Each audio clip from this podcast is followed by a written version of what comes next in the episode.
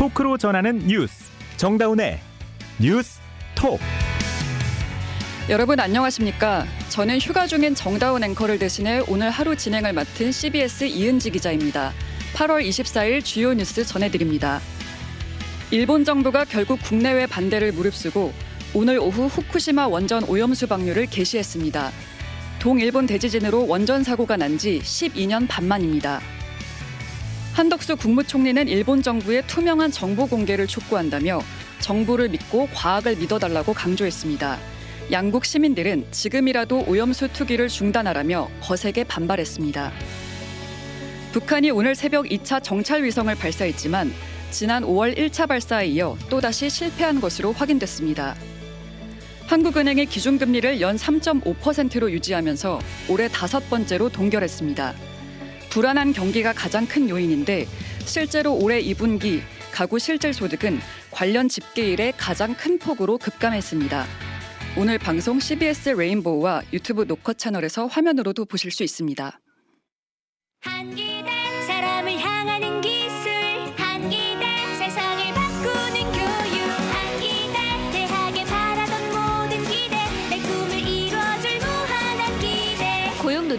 설립한 실사고 시형 인재 양성대학 한국기술교육대학교. 서울의 중심 대학 서경대학교. 서경? 공부도 취업도 창업도 서경대학교. 서경? 내 인생을 바꾸는 힘 서경대학교.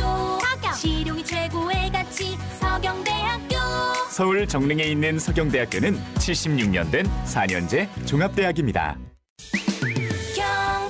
취업이 잘 되는 경북 잠재력을 전문가로 경북 4호선 캠퍼스 경북대학교 6년 연속 졸업생 2,000명 이상 수도권 대학 취업률 1위 4호선에서 만나요 학생이 행복한 대학 경북대학교 비켜요 비켜!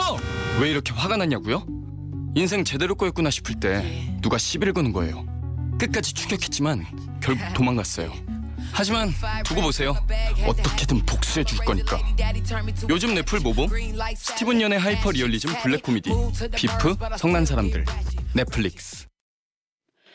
오늘 오후 1시쯤 일본 정부는 예고한 대로 후쿠시마 제1원자력 발전소 오염수 해양 방류에 착수했습니다.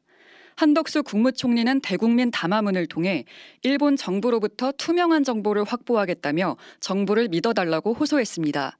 이정주 기자가 보도합니다.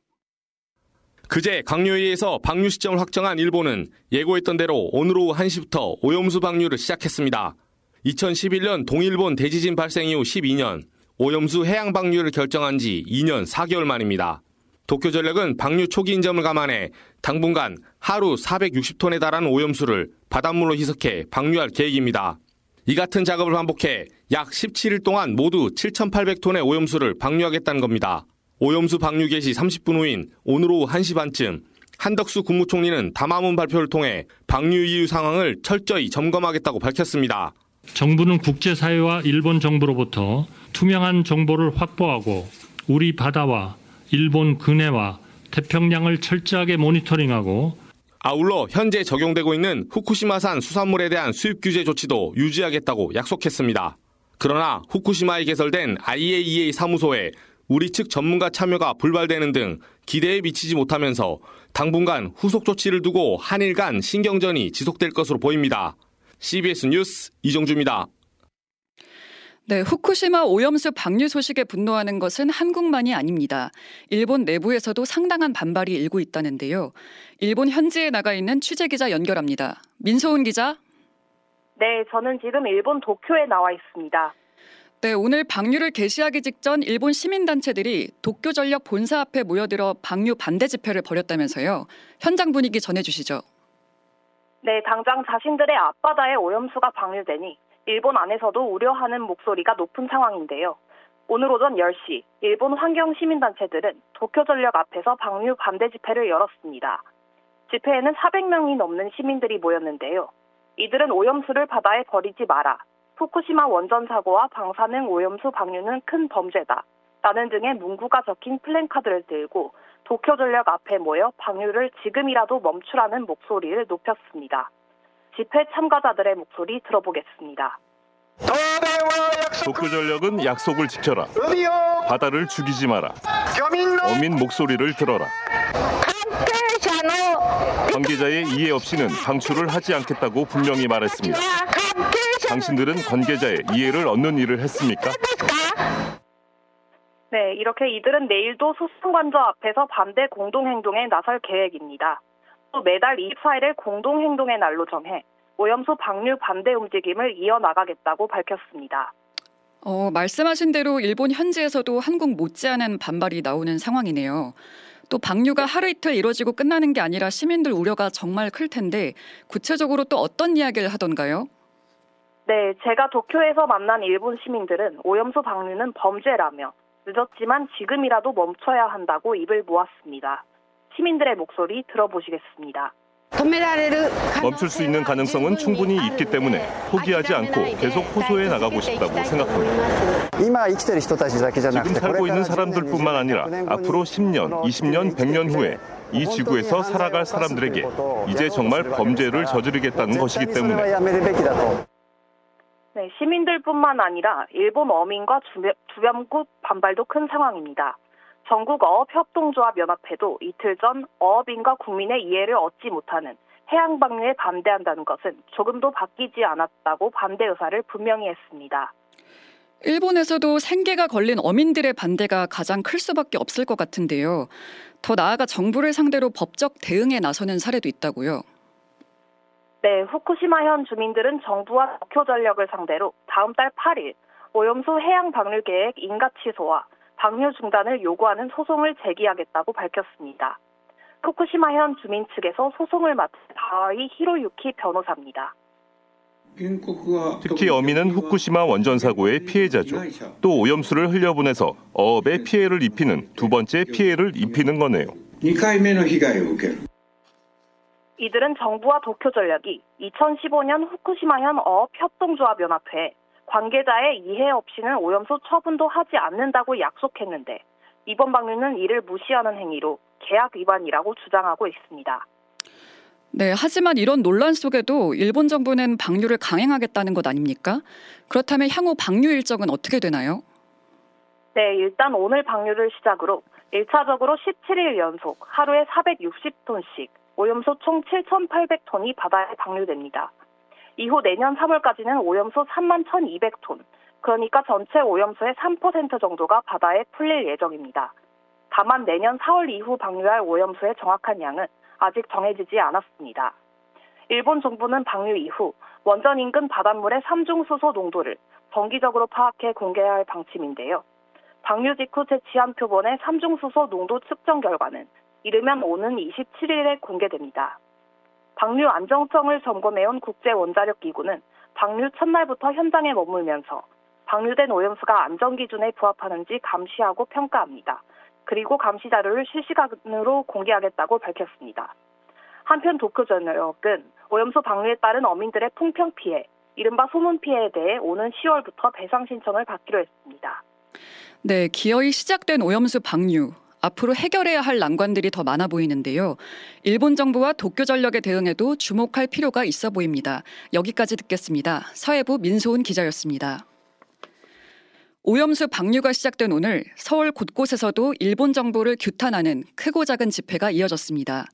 종로구 일본 대사관 진입을 시도했던 대학생 진보단체 회원 10여 명은 경찰에 연행되기도 했습니다. 양영욱 기자가 현장에 다녀왔습니다.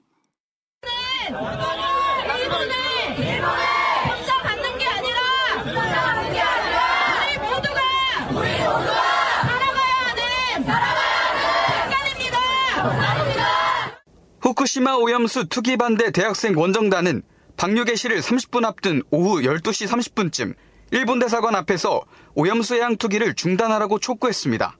기자회견을 마친 후 대사관 진입을 시도하려던 대학생 16명이 경찰에 체포되기도 했습니다. 앞서 오후 11시쯤 환경운동연합도 서울 종로구 광화문 광장에서 바다 생태계를 파괴하는 행위를 중단하라고 외쳤습니다. 환경운동연합 유해인 활동가입니다. 일본 정부의 오염수 해양 투기 결정은 인류에 대한 핵테러로 역사에 기록될 것이며 일본 정부가 오염수를 배출한 오후 1시에는 서울 용산구 대통령실 앞에서 야사당 국회의원들과 시민단체 회원들이 일본 정부의 방류 개시를 규탄했습니다. 또 민주노총은 방류 개시 이후에도 오염수 해양 투기를 규탄하는 투쟁을 계속해서 전개하겠다고 밝혔습니다. CBS 뉴스 양형욱입니다. 정치권도 온종일 오염수 공방으로 여야가 뜨거운 논쟁을 벌였는데요. 더불어민주당은 방사성 물질 노출 우려가 있는 수산물 수입을 포괄적으로 금지하는 특별법을 발의하며 공세 수위를 끌어올렸습니다. 정석호 기자입니다. 민주당은 오늘 긴급 의원총회를 열고 일본의 오염수 방류를 강하게 규탄했습니다. 민주당 이재명 대표입니다. 국제사회의 우려와 반대에도 불구하고 결국 일본은 인류 최악의 환경 재앙을 선택했습니다. 2차 세계대전 때 총과 칼로 태평양을 유린했다면 이제는 방사능으로 인류 전체를 위협하는 꼴입니다. 우리 정부를 겨냥해서도 일본의 오염수 투기 범죄에 면죄부를 줬다며 환경 재앙의 또 다른 주범이라고 비판했습니다. 그러면서 민주당은 오염수 피해를 최소화하기 위해 특별 안전조치 법안 4개를 추진한다고 밝혔습니다. 원산지에 국가 외에도 후쿠시마와 같은 지역을 표기하도록 하고 방사능 피해도 어업재해로 인정하자는 게 골자입니다. 또 횟집과 어업인에 대해 피해 지원 기금을 마련하고 이 비용을 일본의 구상권 청구로 충당하는 법안도 냈습니다. 오염수에 노출된 수산물의 국내 수입을 금지하는 법안도 추진합니다. 오염수 방류 규탄을 위해 100시간 비상행동에 들어간 민주당은 내일 용산 대통령실까지 도보행진을 진행하고 주말에는 장애투쟁도 이어갑니다. 이에 대해 국민의힘은 오히려 야당이 가짜뉴스와 허위선동으로 어민들의 생계를 파탄내고 있다고 반발했습니다. CBS 뉴스 정석구입니다. 한편 일본을 향해 강한 경고의 메시지를 날려온 중국은 오염수 방류에 항의하며 일본산 수산물의 수입을 전면 중단하겠다고 밝혔습니다. 또 일본 정부에 대해 매우 이기적이고 무책임하다고 강도 높게 비난했습니다. 베이징에서 임진수 특파원이 보도합니다. 중국 세관인 해관 총선은 오늘 오후 일본 수산물 수입 전면 중단에 관한 고시를 발표했습니다. 방사능 오염 위험 등으로 일본산 수산물에 대한 수입을 오늘부터 전면 중단한다는 내용입니다. 그러면서 관련 규제 조치를 적절하게 역동적으로 조정할 것이라며 향후 추가 조치 가능성도 열어놨습니다. 중국은 그동안 해고염수 해양 방류 시 대응 조치를 취하겠다고 수차례 예고한 바 있는데 해양 방류 당일 바로 조치를 내놓은 겁니다. 왕원빈 중국 외교부 대변인입니다. 중국 정부는 국민을 최우선으로 생각하며 관련 부서는 식품 안전과 국민 건강을 보호하기 위해 필요한 조치를 취할 것입니다. 당초 일본의 해양 방류가 개시될 경우 중국은 통관 절차를 강화하는 등의 조치를 내놓을 것으로 예상했습니다. 그런데 단번에 수산물 수입 전면 중단 카드를 꺼내든 것은 예상을 뛰어넘는 고강도 조치라는 평가입니다. 지난해 중국 본토와 홍콩의 일본산 수산물 수입 규모는 모두 1조 5천억 원에 달합니다. 이에 따라 이번 조치로 일본 수산업계의 큰 타격이 불가피할 것으로 전망됩니다. 베이징에서 CBS 뉴스 임진수입니다.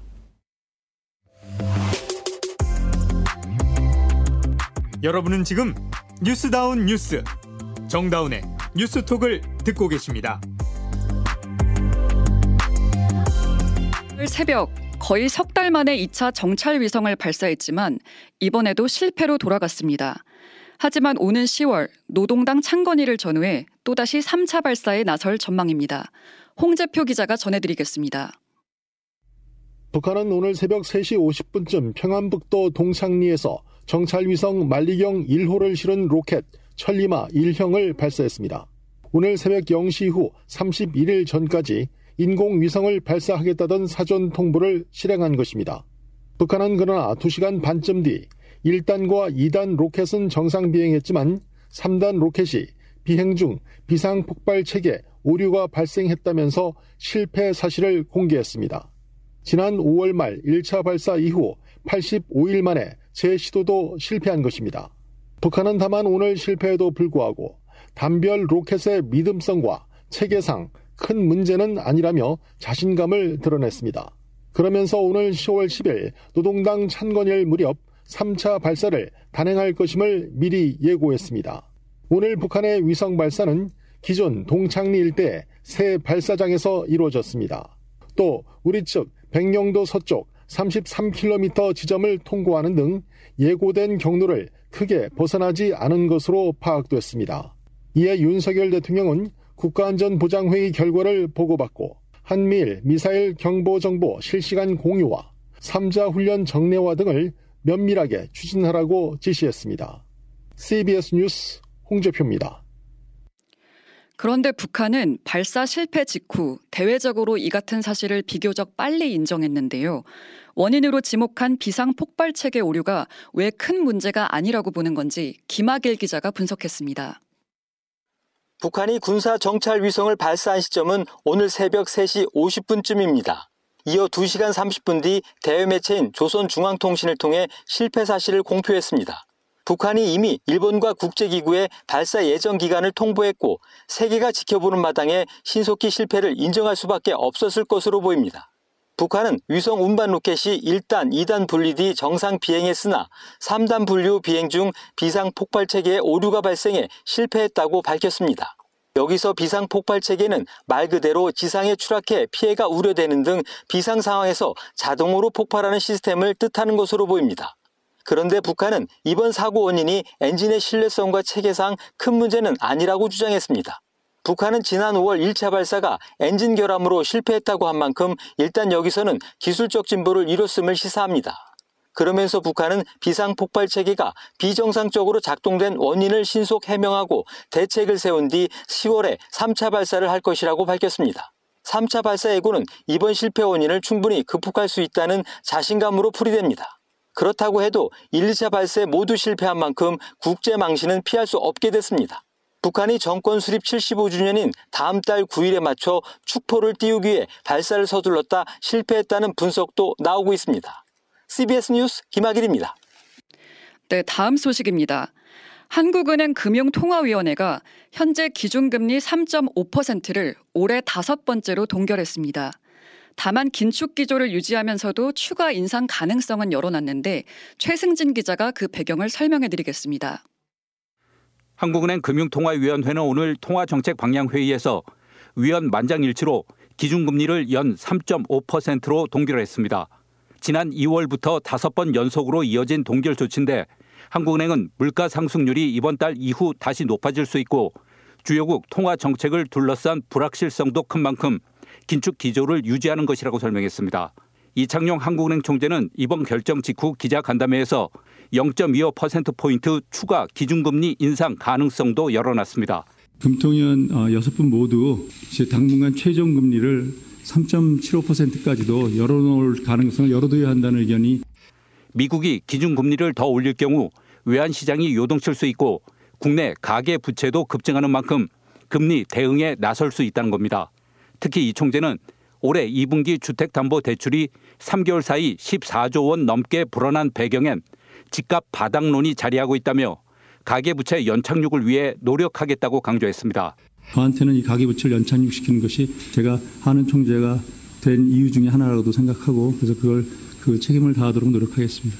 한국은행은 올해 경제 성장률은 5월 전망치와 같은 1.4%를 유지하면서도 내년 성장률 전망치는 2.2%로 0.1%포인트 하향 조정했습니다. 부동산 위기가 부각된 중국 경제의 회복세가 예상보다 더뎌 한국 경제에도 영향을 끼칠 것이라고 판단한 겁니다. CBS 뉴스 최승진입니다. 간추리 소식 전해드립니다. 전국의 아파트 매매가와 전세가가 동시에 상승폭을 확대하며 집값 바닥론에 힘을 싣고 있습니다. 한국부동산원에 따르면 8월 셋째 주 전국 아파트 매매 가격은 0.07% 상승하며 한 주 전보다 상승폭이 확대됐습니다. 특히 서울이 0.14% 오르며 전주보다 상승폭을 키웠고 최, 최근 2주 연속 보합세를 나타낸 지방도 0.02% 오르며 68주 만에 상승 전환했습니다. 부동산원 관계자는 신축이나 선호단지 중심으로 상승 거래가 일어나고 있지만 아직 구축이나 비선호단지에선 매수세가 붙는 모습이 아니어서 좀 더 지켜봐야 한다고 말했습니다. 고물가 등의 영향으로 올해 2분기 가구 실질 소득이 17년 만에 가장 큰 폭으로 감소한 것으로 나타났습니다. 고금리로 이자 부담이 늘면서 처분 가능한 소득도 급감했습니다. 이희진 기자가 취재했습니다. 통계청에 따르면 지난 2분기 가구당 월평균 소득은 479만 3천 원입니다. 지난해 2분기보다 0.8% 줄어든 금액인데 가구 소득이 전년 같은 분기보다 감소하기는 2021년 2분기 이후 8분기 만입니다. 통계청 이진석 가계수지 동향과장입니다. 전체적으로 근로소득은 증가했으나 전년도 소상공인 손실보전금 등 정부 지원 효과 소멸로 공적 이전 소득이 감소하면서 가구 총소득은 전년과 비교해 감소한 것으로 나타났습니다. 그런데 물가 상승을 고려한 가구 실질 소득은 감소폭이 훨씬 컸습니다. 소비자 물가 상승률이 3.2%를 기록했던 올해 2분기 가구당 월평균 실질 소득은 431만 7천 원으로 지난해 2분기보다 3.9%나 감소했습니다. 앞서 명목 소득 감소율 0.8%의 5배에 육박하는 수치로 실질 소득 감소율로는 역대 최고치입니다. 한편 상위 20% 가구 소득을 하위 20% 가구 소득으로 나눈 5분위 배율은 지난해 2분기 5.6에서 올해 2분기 5.34로 낮아졌습니다. 그러나 소득 분배가 개선됐다기보다는 상위 20% 가구 소득이 하위 20% 가구보다 훨씬 더 크게 줄어 하향 평준화했다는 설명입니다. CBS 뉴스 이희진입니다. 교육부가 어제 발표한 교원 보호 대책에는 모든 민원을 학교장 직속의 민원 대응팀에 맡기겠다는 내용이 담겼는데요. 현장에서는 교육 공무직들에게 폭탄을 떠넘겼다는 하소연이 나오고 있습니다. 박종환 기자가 짚어봤습니다. 교육부는 어제 모든 학교 민원은 교원이 직접 대응하지 않고 학교장 직속의 민원 대응팀에서 맡도록 하는 내용의 교권 회복 및 보호 강화 종합 방안을 내놓았습니다. 학부모가 교사에게 직접 민원을 넣지 못하도록 해 교사들을 학부모의 악성 민원이나 갑질로부터 보호하겠다는 취지입니다. 민원 대응팀은 학교장과 교감, 행정실장, 교육 공무직 등 5명 안팎으로 꾸려져 민원 업무를 전담하게 됩니다. 하지만 무기계약직인 교육 공무직은 업무 과중 우려가 있다며 즉각 반발하고 나섰습니다. 전국 교육공무직본부는 교무실무사와 행정실무사는 교무행정과 회계행정 등을 지원하는 인력으로 채용됐지 콜센터 인력이 아니라며 1차적인 민원 접수와 분류 기능은 개별 학교가 아닌 교육지원청이나 교육청과 같은 상급기관에서 이루어져야 한다고 촉구했습니다. 전국 교육공무직본부 김한울 정책국장입니다. 기존의 행정 업무를 수행하는 다른 주체들에게 또 추가적인 업무를 부여하는 형태인 것도 적절하지 않고 사실 기본적인 일차적인 접수와 분류 기능 자체가 개별 학교에 부과되는 것도 어, 형태상으로 적절하지 않은 부분도 있고 특히 민원 대응팀 표준 모델이 마련되기 전인 올해 말까지는 민원 대응팀 구성이나 인원, 운영 방식 등을 교육청이나 개별 학교 여건 등을 고려해 자율적으로 운영하도록 해 상당 기간 적지 않은 갈등과 혼선이 불가피해 보입니다. CBS 뉴스 박종환입니다. 러시아에서 무장 반란을 시도했던 용병 기업 바그너 그룹의 수장 프리고진이 사태 두 달 만에 비행기 추락 사고로 숨졌습니다. 그동안 끊이지 않았던 신변 우려가 결국 현실이 됐습니다. 자세한 소식 임미연 기자가 전해드리겠습니다. 현지 시각으로 23일 저녁 6시쯤 모스크바를 떠난 바그너 그룹의 전용기가 모스크바에서 300km 떨어진 곳에 추락했습니다. 전용기는 굉음을 내며 수직으로 떨어졌습니다. 러시아 항공당국은 탑승자 10명 모두 사망했으며 바그너 그룹의 수장 프리고진과 최측근 우트킨이 탑승했다고 확인했습니다. 바그너 그룹은 비행기가 러시아 방공망에 격추됐다고 주장했습니다. 푸틴 러시아 대통령의 최측근으로 우크라이나 전쟁 전면에 나섰던 프리고진은 러시아 군 수뇌부와 갈등하다 지난 6월 무장 반란을 일으켰습니다. 반란은 벨라루스 대통령의 중재로 36시간 만에 일단락됐지만 푸틴 대통령 리더십에 치명상을 입혔습니다. 푸틴 대통령이 프리고진을 처벌하지 않겠다고는 했지만 그의 신변 우려는 끊이지 않았습니다. 갑작스런 의문의 죽음에 푸틴 시야에서 벗어나려는 프리고진의 자작극이라는 추측과 함께 결국 푸틴의 복수라는 해석이 나오고 있습니다. 영국 정보 당국자들은 이번 사고가 러시아 엘리트층에 배신하면 죽음이라는 경고의 메시지가 될 것이라고 해석했습니다. CBS 뉴스 임미연입니다. 한반도에서 저출생 고령화 문제가 지속되면서 2070년이 되면 남북한 전체 인구가 5,937만 명으로 줄어들 것이라는 전망이 나왔습니다. 이는 2021년 7,788만 명과 비교하면 무려 23.6%나 줄어드는 셈입니다. 비슷한 피해를 본 소비자가 50명 이상일 것으로 명백히 예상되는 경우에도 집단 분쟁 조정을 신청할 수 있게 됩니다. 공정거래위원회는 이런 내용 등을 담은 소비자기본법 시행령 개정안을 오는 10월 4일까지 입법 예고한다고 밝혔습니다. 공정위는 최근 대규모 소비자 피해가 빈번하게 발생하고 있으나 현행 법령은 신속히 대응하는 데 한계가 있었다며 피해 소비자가 50명 이상임이 명백히 예상되는 경우에도 집단 분쟁 조정 신청이 가능하게 하겠다는 것이라고 설명했습니다. 네, 이어서 기상청 연결해 날씨 한번 알아보겠습니다. 김수진 기상 리포터. 네, 오늘 일부는 비가 소강 상태를 보이는가 하면 일부는 강한 비가 집중되기도 했는데요. 현재는 전남 동부와 영남 지역 곳곳에 호우특보가 발효 중인 가운데 세찬 비가 쏟아지고 있습니다. 내일 오전까지는 이렇게 전국 대부분 지역으로 비가 내렸다 그쳤다를 반복하겠고요. 특히 오늘 밤부터 내일 새벽 사이에 강원 남부와 남부 지역을 중심으로 시간당 30에서 60mm 안팎의 매우 강한 집중호우가 쏟아지는 곳이 있겠습니다. 예상 강우량은 영남의 50에서 120, 경남 해안에 최대 150mm 이상, 강원 남부와 전남 동부에 30에서 100, 최대 120mm 이상의 큰 비가 더 내리겠고요. 그 밖에 대부분 지역으로는 10에서 60mm 안팎의 비가 예상되는 가운데 서울과 서해안에는 5에서 30mm 가량의 비가 더 이어지겠습니다. 한편 현재 충남 논산과 세종, 대전, 광주와 전남 서부 지역을 중심으로 또다시 폭염주의보가 내려졌는데요. 내일 비가 그치고 난 뒤에는 다시 30도를 웃도는 무더위가 찾아오겠습니다. 내일 아침 기온 서울과 원주, 청주, 광주, 대구 모두 24도로 출발하겠고 한낮 기온은 대구 32도, 춘천, 대전, 광주 31도, 서울 30도의 분포로 다시 체감 기온이 33도 안팎까지 오르는 폭염이 이어지겠습니다. 날씨였습니다. 2차 대전 당시 원폭 피해를 입은 나라가 78년 만에 원전 오염수를 방류하게 된 아이러니 일본 안에서도 반대와 우려의 목소리가 높은데요. CBS 취재진이 일본 현지에서 만난 가와이 히로유키 변호사는 바다는 연결돼 있다며 이 현실이 당연하게 받아들여져선 안 된다고 강조했습니다.